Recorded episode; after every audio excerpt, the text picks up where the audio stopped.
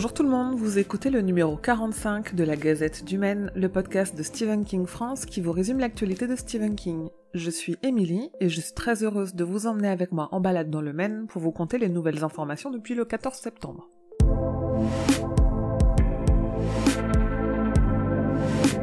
On attaque avec une excellente nouvelle puisqu'on a enfin une date pour une parution française de If It Bleeds. Le recueil de quatre histoires paraîtra en France chez Albin Michel le 3 février 2021 sous le titre Si ça saigne. Steven et Tabitha ont fait un nouveau don de 50 000 dollars pour subventionner des aides alimentaires pour les habitants d'une île du Maine. Le livre de poche publie en coffret collector les deux tomes du fléau le 28 octobre, ça je vous en ai déjà parlé. La nouveauté, c'est que le visuel du coffret a été dévoilé. Rendez-vous sur les réseaux sociaux de Stephen King France pour voir cette merveille.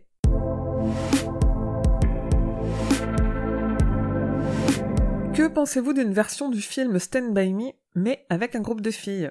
C'est Amy Seymour qui a évoqué l'idée lors d'une interview avec Coming Soon. La réalisatrice et comédienne qu'on a vu jouer Rachel Creed dans la dernière adaptation de Cimetière a confié qu'elle aimerait porter à l'écran l'adaptation de la nouvelle Le Corps de Stephen King, mais avec un casting de préadolescentes. Le compositeur de la musique des deux chapitres de ça, Benjamin Wellfish, est nommé au World Soundtrack Awards dans la catégorie compositeur de l'année pour son travail l'an dernier avec ses bandes originales de The Invisible Man et de ça chapitre 2.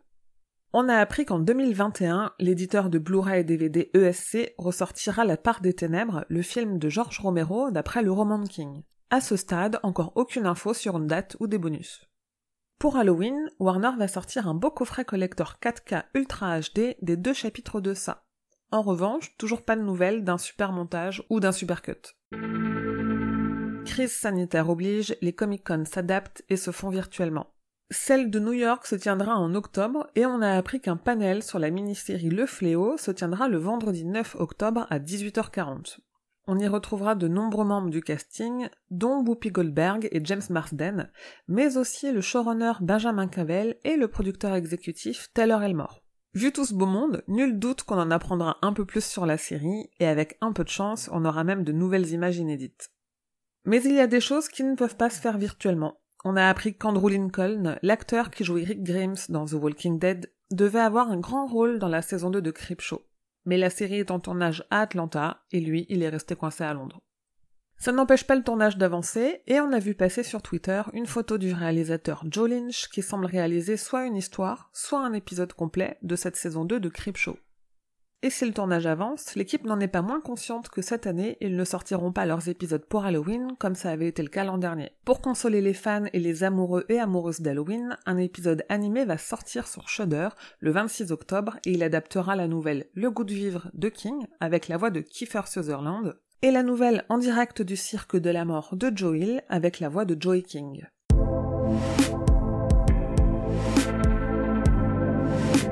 Nouvel épisode du podcast Le Roi Steven, suite et fin de notre aventure dans les terres perdues. Ce mois-ci, on vous parle de la deuxième partie du tome 3 du cycle de la Tour Sombre. Cette année marque le 30e anniversaire de la mini-série Ça, la première adaptation du roman du même nom de Stephen King, dirigé par Tommy Lee Wallace. Le podcast The Losers Club célèbre cet anniversaire avec un panel très spécial au Salem Horror Fest d'Halloween. Les éditions Suntap continuent de proposer en version print et signée de l'artiste les couvertures de livres de Stephen King. Ce mois-ci, on a eu droit à la très belle couverture américaine de Mr. Mercedes, créée par Sam Weber.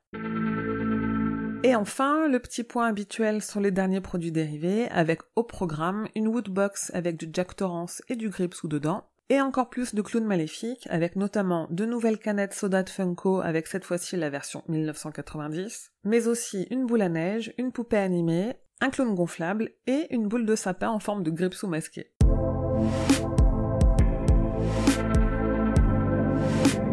Et voilà, c'est tout pour la gazette numéro 45, rendez-vous dans deux semaines pour le prochain numéro. Je rappelle que si vous souhaitez soutenir l'association Stephen King France, vous pouvez donner au Tipeee avec des goodies, badges, stickers, sacs et marque-pages en contrepartie de vos dons. Vous pouvez aussi soutenir en en parlant autour de vous, en notant la gazette sur votre appli de podcast, en partageant les publications sur les réseaux sociaux, etc.